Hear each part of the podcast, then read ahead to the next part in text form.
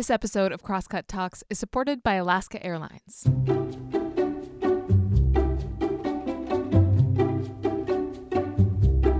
Hey, welcome to Crosscut Talks. I'm Mark Baumgarten, managing editor at Crosscut.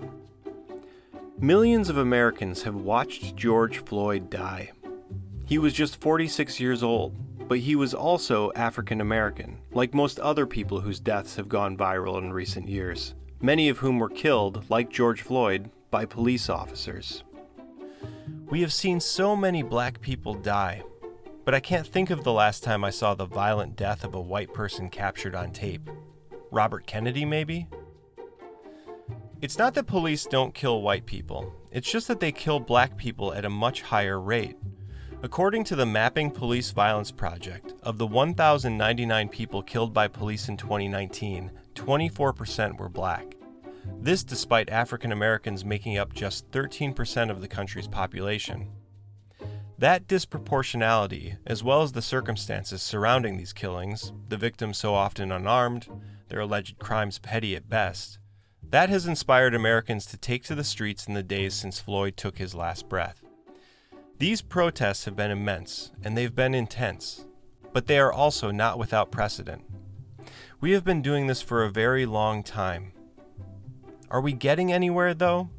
Is witnessing this much Black Death changing the way white Americans think about their black neighbors or the police? Is the protesting productive, or is there something more that needs to be done? For this week's episode of Crosscut Talks, I'm speaking with Resmaa Menakem and Robin DiAngelo, two experts in race relations, about what happened on that Monday in Minneapolis and what needs to happen now. Then, later, I'll be talking with Crosscut photojournalist Matt McKnight about the unrest he witnessed in the streets of Seattle last weekend. But before we get started, I wanted to tell you about the next Crosscut Talks virtual session we have coming up with U.S. Senator Patty Murray Senator Murray will be joining us on Monday, June 15th at 10:30 a.m. to talk about the challenges currently facing the nation. For more details and to RSVP, go to crosscut.com/events. Okay, on with the show.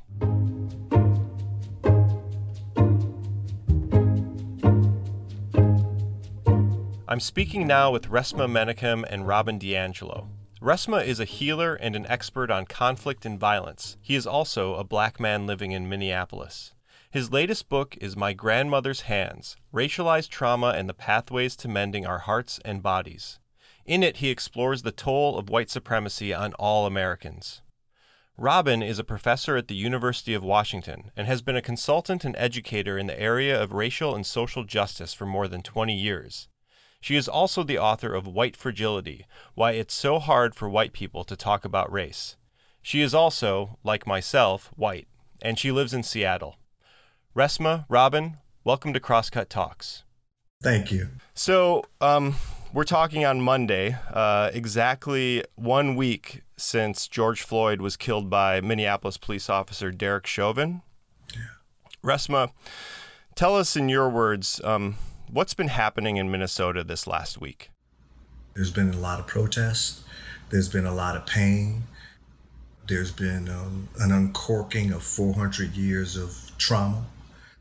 What you're seeing is a system and a people that are trying to right themselves with a system that has attacked their bodies, attacked their sense of being, attacked their humanity, and the murder of brother George Floyd was just a reminder that the black body is under constant assault and that the assault is not just about the police, the assault is about how the system sees us and is structured around us not being fully human. How have you been engaging with the community and um, in this moment? I am a um, clinical social worker. I am a somatic therapist. I'm a healer. I've been doing this work for 32 years. My role has is what it's what it's always been, and that is to hold the community as we go through traumatic things, give context, um, I give context as to making sure that black bodies understand that that the weathering effects of white body supremacy is also coming to bear on their bodies. That's why they're sleeping. That's that's why they're sleeping or not sleeping, ha- dealing with more irritability, dealing with uh, the the what I call uh, the fuzzy brain. Um, helping people understand that that they are not defective, that something has happened, something continues to happen, and we can't deal with all of this stuff individually. There has to be communal approaches to moving through this. So that's what I do.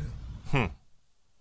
Robin, in White Fragility, you write about racism as not being a, a binary, um, that it's not about I am a racist or I'm not a racist. You say it's a continuum. Uh, you write that racism is so deeply woven into the fabric of our society that I do not see myself escaping from that continuum in my lifetime. I am not in a fixed position on the continuum. My position is dictated by what I am actually doing at a given time. So, my question for you is what have you been doing in this last week to move along that continuum? Working to help white people become more literate, uh, to raise the consciousness of white people in a way that actually leads to street strategic anti-racist action. Right? The we are raised as white people to be functionally illiterate on this topic. Now that illiteracy is not benign and it's not innocent or neutral. It protects that system that we are shaped by and that we benefit from. For example, you can get a graduate degree in this country without ever discussing systemic racism. You can be seen as qualified to lead virtually anything with no ability whatsoever as a white person to engage with any nuance or criticality in this topic, in this issue, in arguably the most complex, enduring, perennial issue of the last several hundred years. And if we cannot engage with it, we can only uphold it and protect it. Most white people don't even really understand the term systemic racism. We're using it more and more, but I'm not confident that the average white person could even articulate what that means. So we are taught to think about racist as a very simplistic formula formula of individuals who consciously and intentionally uh, intend to hurt people across race. And I don't think you could have come up with a more effective way to protect the system of racism than that simplistic definition, which exempts virtually all white people from the system they live in. Hmm. Uh, if you ask eh, pretty much any white person, Are you racist? the answer will be no. And then what further action is required of us if the answer is no? Well, nothing. It's not my problem. I'm not racist um, when you change the question to how have you been shaped by racism and how is it manifesting in your life, your work, your relationships, you change then the behaviors, right? That's a that's an ongoing uh, exploration that keeps white people involved. What does that look like on the ground in this last week? How are you engaging with people that need to hear what you have to say? Virtually every racist act that we could identify the people perpetrating those acts have said i'm not racist mm-hmm. so i'm not racist is is functionally meaningless mm-hmm. as ibram kendi so beautifully puts it the opposite of racist isn't not racist it's anti-racist mm-hmm. so it is actively uh, working against racism and you mentioned the good bad binary, this simplistic idea that racists are bad and not racists are good. It's a simple formula of either or, and most of us are going to see ourselves on the not racist side. So I've been trying to help white people understand concepts like systemic racism so that they can make sense of what they're they're witnessing because what i'm noticing over and over and over is the hand wringing from white people about the looting and about the vandalism. Uh, we're highly manipulable when we don't understand systemic racism. And we can get our attention drawn to things where our attention shouldn't really be. Uh, we can get confused about what we're seeing and how to interpret it. Mm-hmm. Uh, if we cannot answer even the question of what it means to be white, and most white people can't answer that question, um, then we're not going to be able to hold what it means not to be white.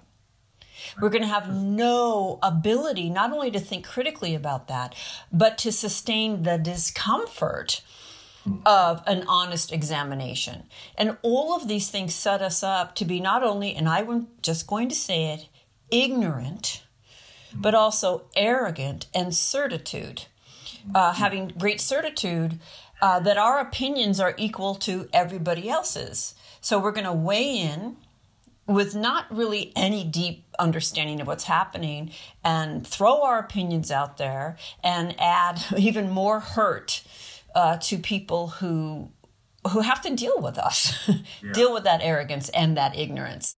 Resmaa, the work that you do, like you said, each group needs to do their own work, and, and you really have three groups that you're that you're talking about: uh, African Americans, European Americans, and then the police, which you kind of pull out as being its third um, a third group.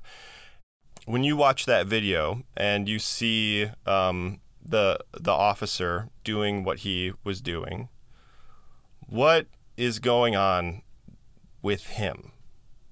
Like, what do you see as being the the expression of trauma that's coming through in that place? The police, as an institution, is the spear of this system. The policing in the society comes up out of slave patrols, right? So that ethos and that and that culture is steeped into patrolling black bodies.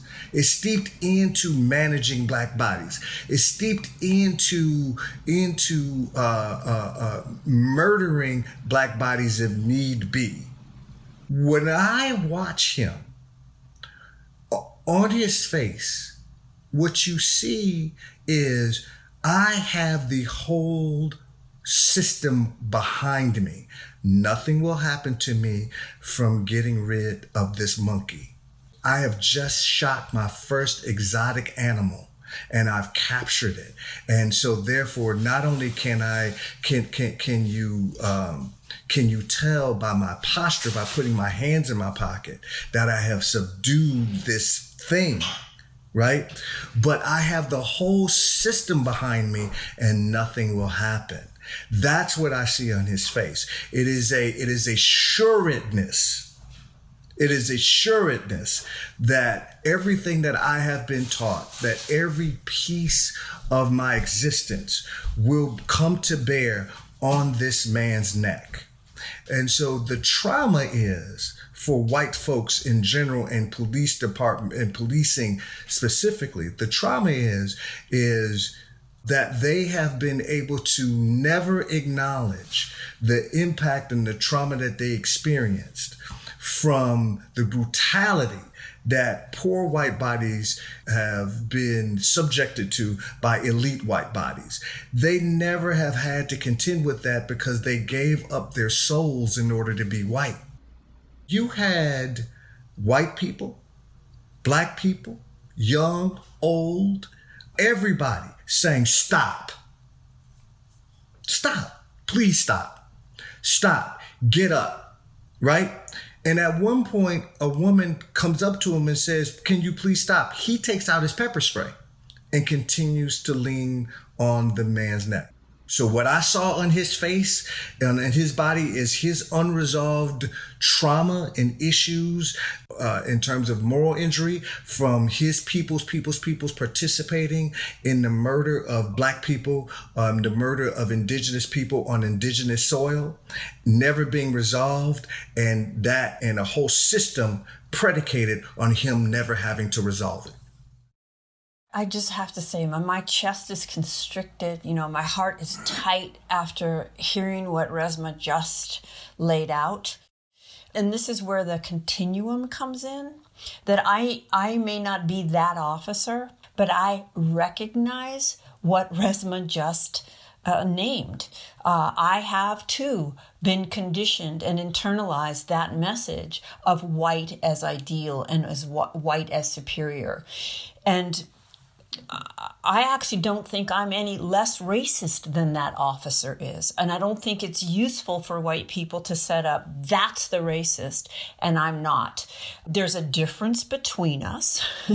Um, but there isn't anything he's doing that on some level I don't recognize has also been implanted with me. The difference between us is that I have committed my life to try to uproot it. That will be lifelong. I will never be free. This is why white people saying I'm not racist, again, it is just this this only indicates that you don't understand racism, and I can guarantee you it is not remotely convincing to any uh, black person when white people say I'm not racist and then proceed to give the most ridiculous evidence, like I had a black roommate in college and I live in Boston. Mm-hmm. So I, I, I, that, I really want to emphasize that because I know that shows like this are listened to by primarily a white progressive audience, an audience that would not see themselves uh, at all as related to this officer.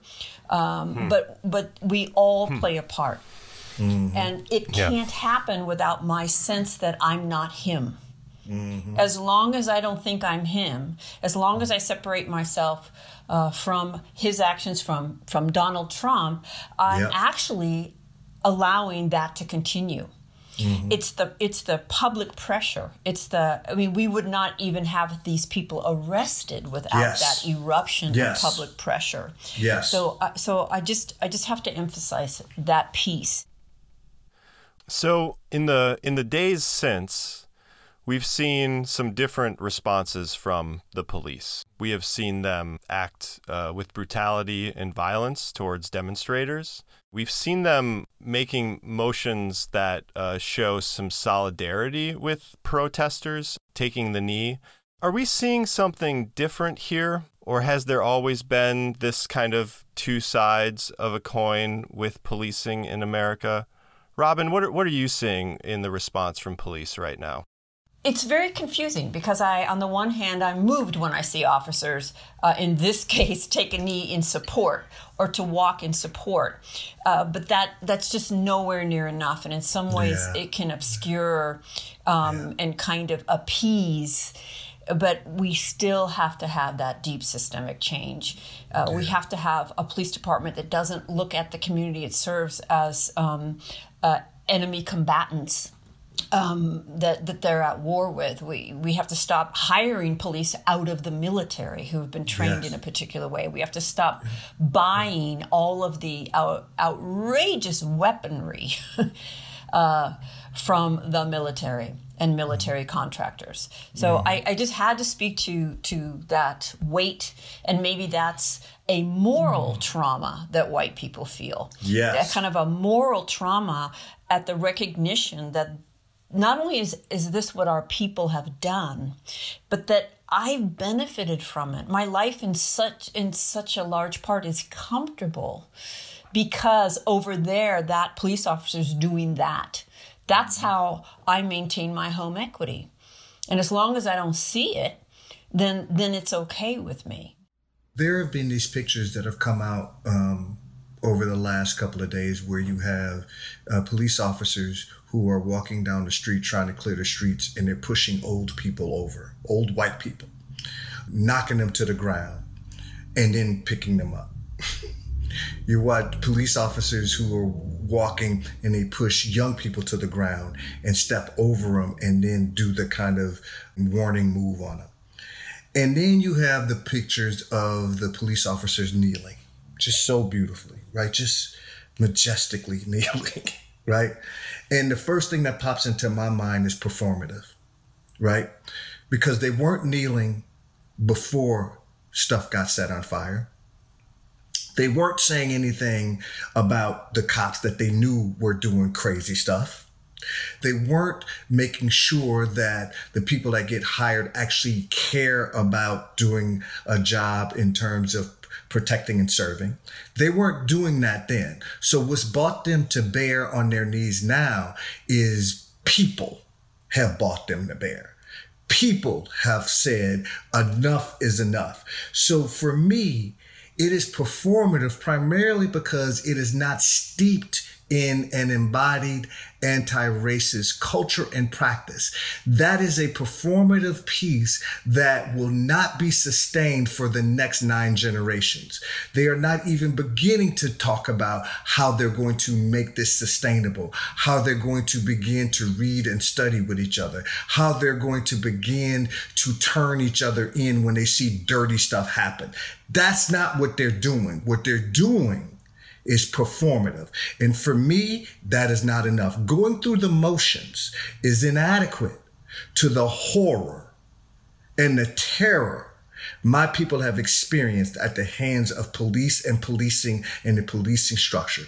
So, although it's nice and it makes me feel good and I see it. It's the same way with all of the white people who are locking arms and standing up in front of the police first, using their bodies first. And then you have the black activists and stuff like that that are behind them, right? So it looks like the white bodies are putting their bodies in harm's way. Okay, that's nice. Will it be sustained for the next three years? Will they come back and do the work that they need to do after the news cycle dies down? This is why me and Robin are talking about building a cultural container, a philosophy, what I call a somatic abolitionist philosophy. That means you keep coming back, you keep coming back, you get intimate with each other, right? Not just locking hands at that particular time when the heat is on. What happens when the cameras go away? Do you start to begin to study together and link arms and begin to excavate all of the advantage that you have, all of the privilege that you have, all of the nasty stuff that you inherited from your ancestors, all the way down that now looks like culture. Will you begin to excavate that? And my answer to for doing this over 32 years is white folks do not give a damn about doing that work. Yes, they'll do the, the ops and do the credentialing and say, I marched with, with Martin Luther King and, you know, I dated a black man in college and I got two biracial or bi, bicultural babies. All of that. But when it comes to this intimate work with other white people, they would much rather be the most woke white person than to be the person that's going to do the work. Are you seeing evidence that there is progress being made in this moment right now? It's so easy to become cynical. Like where where do you is it possible to identify progress? Um, and are you are you seeing that in in these actions of the last week? I definitely struggle with hopelessness, like Resmaa, and this may be provocative for listeners, but I I don't believe most white people actually care about racial inequality if it's inconvenient. Um, and so, yes, I struggle with hopelessness. And I know that as a white person, I cannot go there. I don't get to be hopeless because that then, of course, you know, give up and let go. And then, you know, you play your part in upholding it. It would serve me to go there. Um, I think it's clear that history is a cycle. It's not an arc of progress. In many ways, it feels like we're back at pre-civil rights, you know, the 60s. And and these these narratives are being invoked that come out of the the 60s. I mean, Trump is is saying things that, you know, if you loot, we shoot. You know, this is this is stuff that was said, you know, back in the day. So clearly, you know, he knows what he's doing and he's tapped into all of that uh, discourse. I also am seeing that we're having a conversation at a level that we've never had before and that I didn't think we'd ever have. So when news commentators are using terms like systemic racism, when Democratic candidates are on a debate stage legitimately discussing reparations for the ancestors of kidnapped and enslaved Africans. These are huge breakthroughs. it's a very interesting time because both forces, if you will, are amplified. Everybody loves Martin Luther King right now. Martin Luther King was the most hated man in America when he was alive. Everybody loves Rosa Parks right now. Rosa Parks was one of the most hated women in America when she was alive. Just because white people have an epiphany about something or are awakened what we have to do is make sure that that awakeness is now turned into action, is now turned into study. There has to be a framing of a different philosophy that says it is not enough for you to be awake. You must now do something with that for a sustained period of time. And what I'm saying is not cynical. It's it's it's pragmatic. It's what I've seen for four and five hundred years. White people's epiphanies around race do nothing for me. It is inadequate. For white people to have an epiphany doesn't mean that they're going to give up their advantage. When I talk about progress, that's what I'm talking about. White people are going to have to give up something.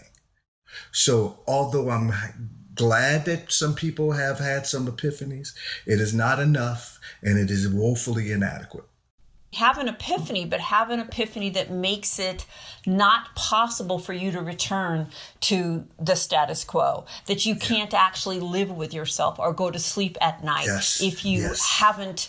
Uh, been in your integrity and you haven't aligned what you profess to believe with your actual behavior because Absolutely. there is no neutral position. So, inaction is a form of action. Inaction is a choice that upholds the status quo. Once you recognize that the status quo, the default, is racism, is the reproduction day in and day out. Uh, by every measure across every institution in this country. It's the reproduction of racial inequality from which white people benefit. Our yes. schools are incredibly efficient mechanisms to sort children into unequal places. Yes. And who doesn't know that? Yeah. who doesn't yeah. know that? And yet, for most white middle class parents, as long as my ch- child has the best of everything, and in fact, my child can't have the best of everything, which in some level I must believe they inherently deserve for some reason, mm-hmm. uh, it, mm-hmm. my child can't have that if Resmaa's child has an equal opportunity. These are not conscious level investments necessarily, but they are there. These are the really hard questions we have to ask ourselves. Yeah. And and let me say this, and that is not a question for black people to sort out. I want to be clear here. That ain't my job to do. That is white people's job. Being derelict and not asking those questions and not doing that job hurts all of us, including you but you don't see it because you get benefits. It ain't black people's job to make white people see this. It is your job and it has always been your job. And you have, you have parceled it out to me and my people and our bodies and we don't want the job anymore. And you'll never have those epiphanies as, as white people if you don't listen to yes, black people. But yeah. you can do that in ways that, is, that are not extractive, where you don't just mm-hmm. turn to them and say, give that to me. They write books, they do movies and videos and give talks. They are paid for that work. They're out there and you have to access that, but not with an expectation that it is owed you or to be handed to you. And, yeah. and I just have to say, because there may be people listening, it's like, oh my goodness, but I went down there and I protested and, and now you're, you know, you're critiquing that White folks expect to get it wrong. You That's cannot it. get it right. Mm-hmm. That can never be the reason that you don't keep struggling. This is what builds trust. We're right. going to get critiqued. We're going to make mistakes. We can handle it. Yeah. Uh, the key is are we learning and growing and expanding from those mistakes? Or are we using them to cross our arms and say, forget it? I'm not saying yeah. anything. um, exactly. That's white fragility. Some defensiveness is normal, but you have to move through it. Can, can I ask you a question, Resmaa? I you know I'm always thinking about white people listening. I, I am confident that you trust me as yeah. a white person. Can you tell yeah. me what you see in white people that leads you to say this is one that I do trust? Well, you, you said it. I mean, the, the reason why I trust you is because I didn't see you do stupid stuff and then make repairs.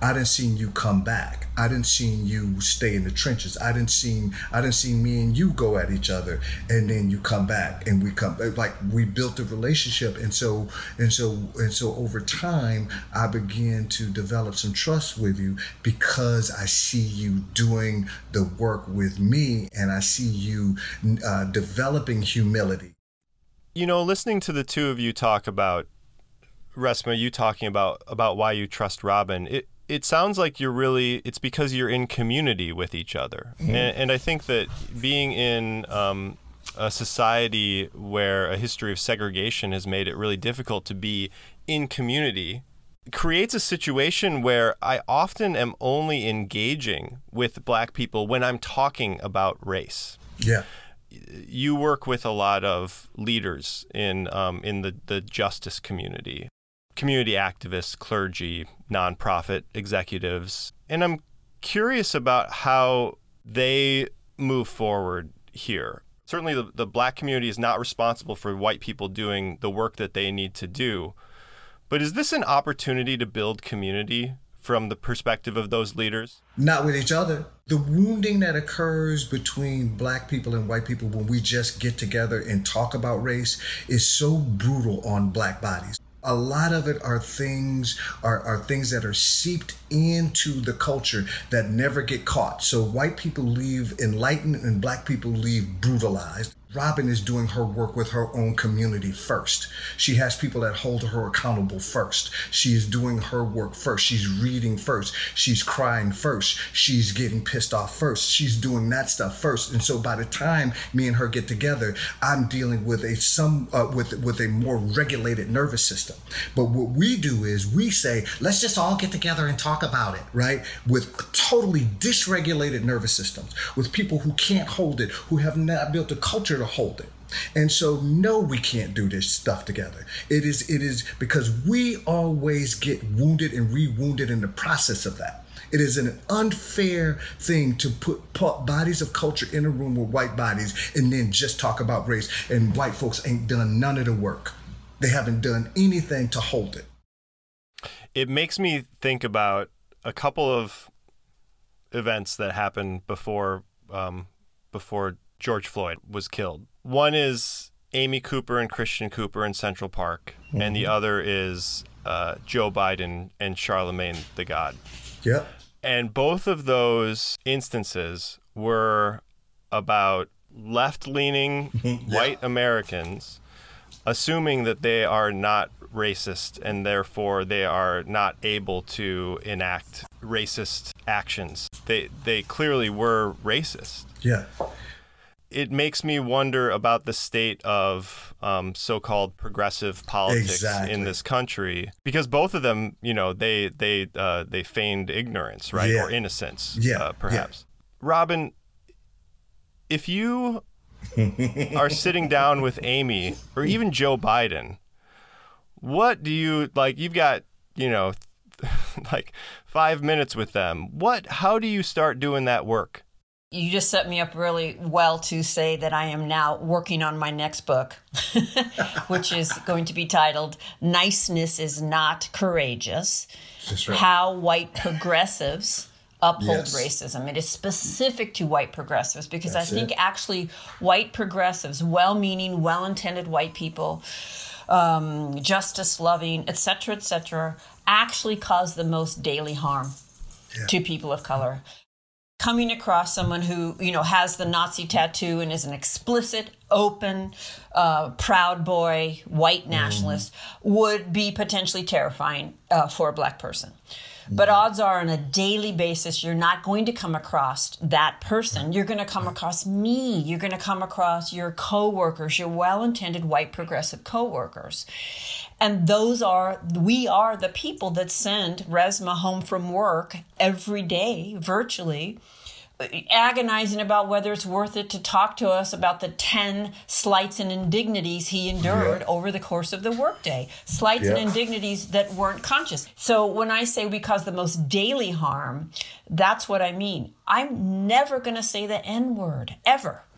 Um, but my inability to think critically about race and my own my own whiteness for the majority of my life, the collective impact of a culture in which white people can't answer that questions, that creates a hostile environment.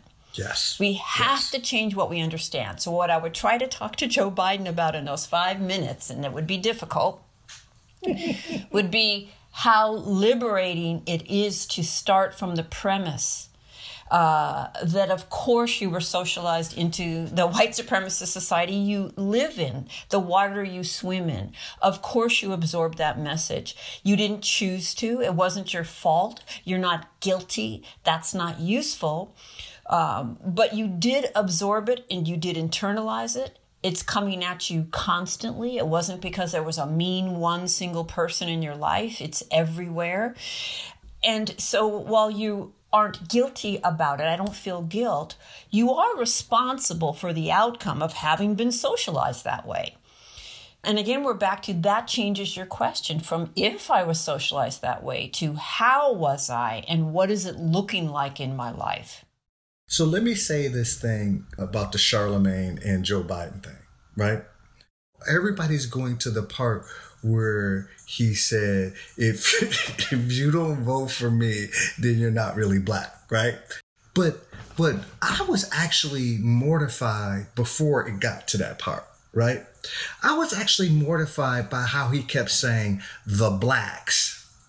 He said, he kept saying the blacks and blacks. And, you know, I've worked with the blacks and I've done this with the blacks and I used to work with the blacks and he started credentialing, right? So, so everybody missed those pieces. And for bodies of culture, and for black people in particular, those things are tells. Those are those are tells to your philosophical stance. I'm not interested in you what you claim to be in terms of a progressive or whatever, right? I'm interested in what your tells show me. And if you're still using words like the blacks and blacks, that's a tell, right? His his whole tone was Mark was this whole I whole racial hubris. It's something that Killer Mike said. Killer Mike said when it comes to the Democratic and um, and Republican uh, parties, black people keep arguing like who's who has the best plantation, who has the best slave master, right? They both need to be burned down.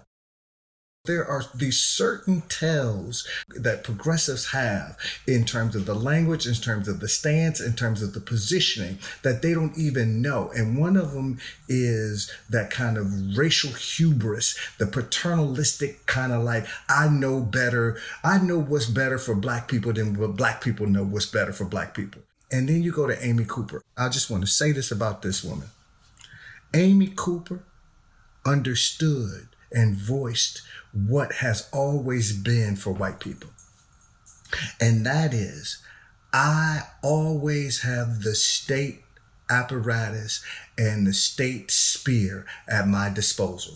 When she said, I am going to call the police and tell them that I am being accosted by an African American man, she knew exactly what all white women know. And that is, I will murder you with a phone call. I will murder you with, with my performance of shaking this in the throat. And so it looks like fragility, but it's actually brutality. I'm glad y'all got to deal with that. I'm glad white people got to deal with that because I don't have any more bandwidth to deal with it for you. So we are uh, uh, well over the time that we that we set aside, which is great. Yeah, you guys okay, are good. like this is a great conversation. I really appreciate it. Um, I just want to ask one more question, and just ask that maybe we try to keep the answers succinct and just like closing closing thoughts. Um, I'm just it's. Look, I wish I could sit here and talk to you all day instead of going no to doubt. work. I swear. No doubt. No doubt. Um, no doubt. So you know, one of the things that I have seen in the last week that really kind of has stuck with me, and I've been thinking about it a lot, is um, that Cornel West was on uh, CNN with Anderson Cooper on Friday night, kind of like as the the the the first like really chaotic night was peaking. This is not the protests. This is the right. um, the looting and the riots. And Cornel West said. Um, he said, We are witnessing America as a failed social experiment. Mm-hmm. And I was just curious if either of you entertain that notion. Um, or if you or if you also believe that. And I and I would you like want this to, be a quick question. You want this to This is I know. I am cruel. I am cruel. but but I'm just uh but just you know, there is. We talked a little bit about about hopelessness before. Right, I think right. that this is really right. um, the the purest expression of hopelessness, maybe. And I, well, maybe I um, and I and I just I wonder what your response to that idea is. And I'd like to start with Robin, and then let Resmaa have the final word on this. Um, in some ways, yes, it is a failed social experiment. It, it, we have never had a true democracy. That has always been an, an aspiration. And we are getting further and further away from that democracy. And I will simply point to Carol Anderson's book, One Person, No Vote, uh, for the most uh, maybe current issue. On the other hand, it was set up to serve uh, the owning class, elite white men. And in 2020, it's still the, the one of the one of the 1%, the concentration of uh, wealth beyond anything in human history is in the hands of white men, very specifically. And so, in that way, it's not a failed experiment. Mm-hmm. This is not a broken system. The system is operating as it was designed to do this system has failed black people from its inception. It has failed indigenous people from its inception. Um, this system has never been designed to incorporate black people and indigenous people as as fully fledged humans in this system. Uh, but it is operating as it was designed to do. Well, Resmaa, Robin, um, thank you both so much for taking some time to talk with me and uh, for being on Crosscut Talks. Thank you. You're welcome.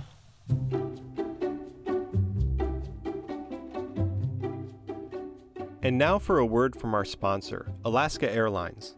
Alaska is taking care to the next level with a renewed commitment to providing a higher standard of cleanliness and safety. From airport check in to boarding, from takeoff to landing, Next level care involves COVID 19 preparedness plans and procedures developed with the FAA and CDC. This includes electrostatic disinfectant sprayers and onboard filters that remove 99.95% of airborne particles. Alaska is also putting proper social distancing procedures in place, requiring masks of employees and guests, providing sanitizing stations and wipes, reconfiguring seating arrangements, limiting in flight services, and more. When you decide it's time to fly, Alaska is prepared to take your travels to the next level. Learn more at alaskaair.com slash nextlevelcare.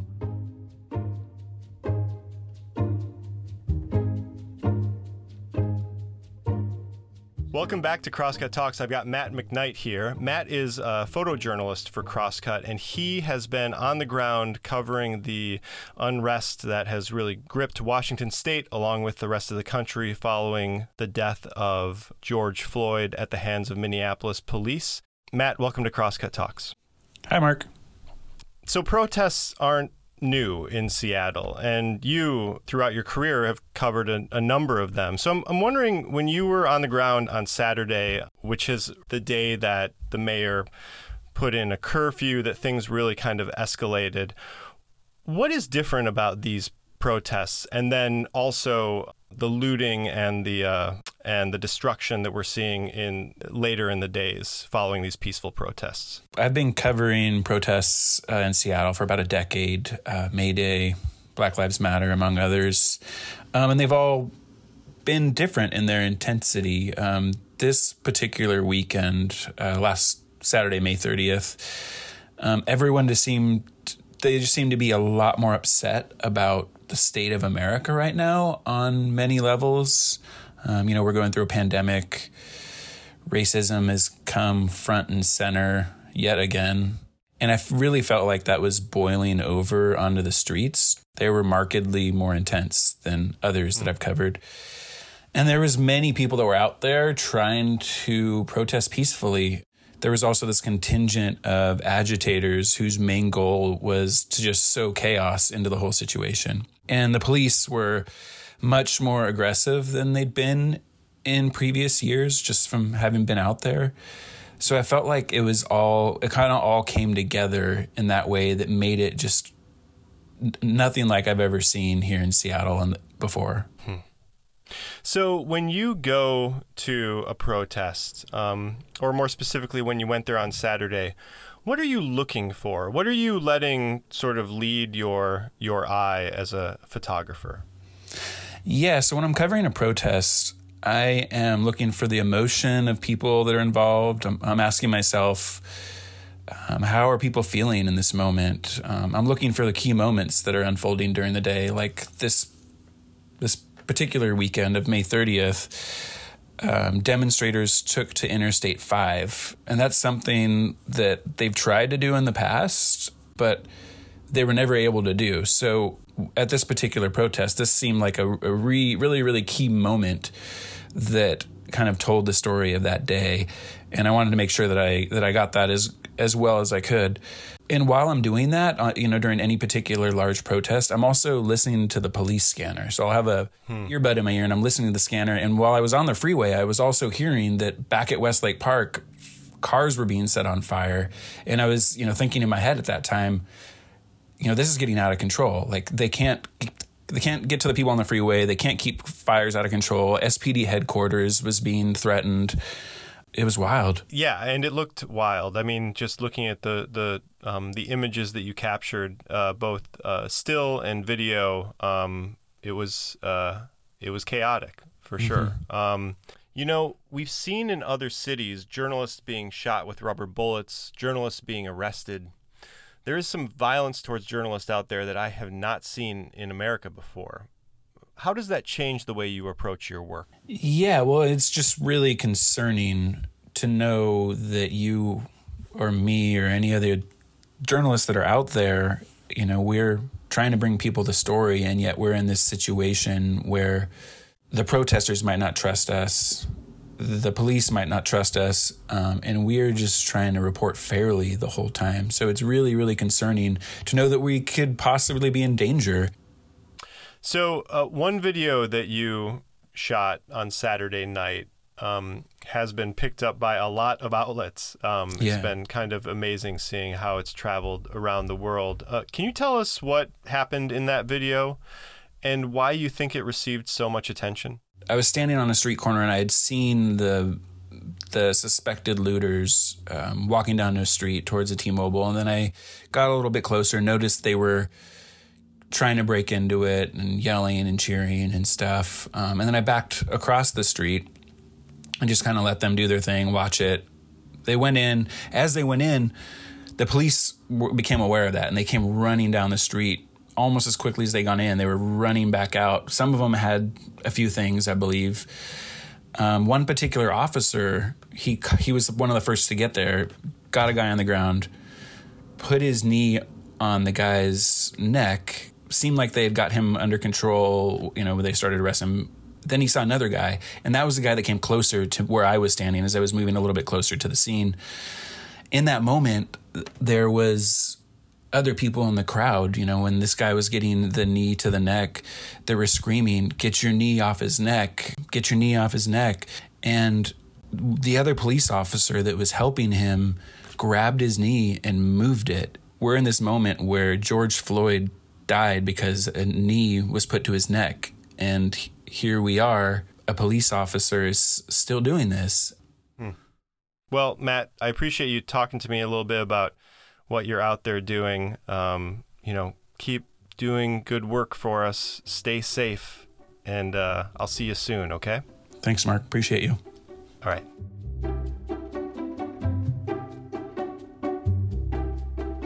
Thanks for listening to Crosscut Talks. This week's episode was engineered by Rusty Bacall and produced by Jake Newman. You can subscribe to Crosscut Talks on Apple Podcasts, Spotify, Stitcher, or wherever you listen. For more on the Crosscut Talks podcast, go to crosscut.com slash talks. And if you like the show, please review us. It really helps other people find us. For the latest political, environmental, and culture news from the Pacific Northwest, visit crosscut.com. Crosscut Talks is a product of Cascade Public Media. I'm Mark Baumgarten. We'll be back next week with another episode.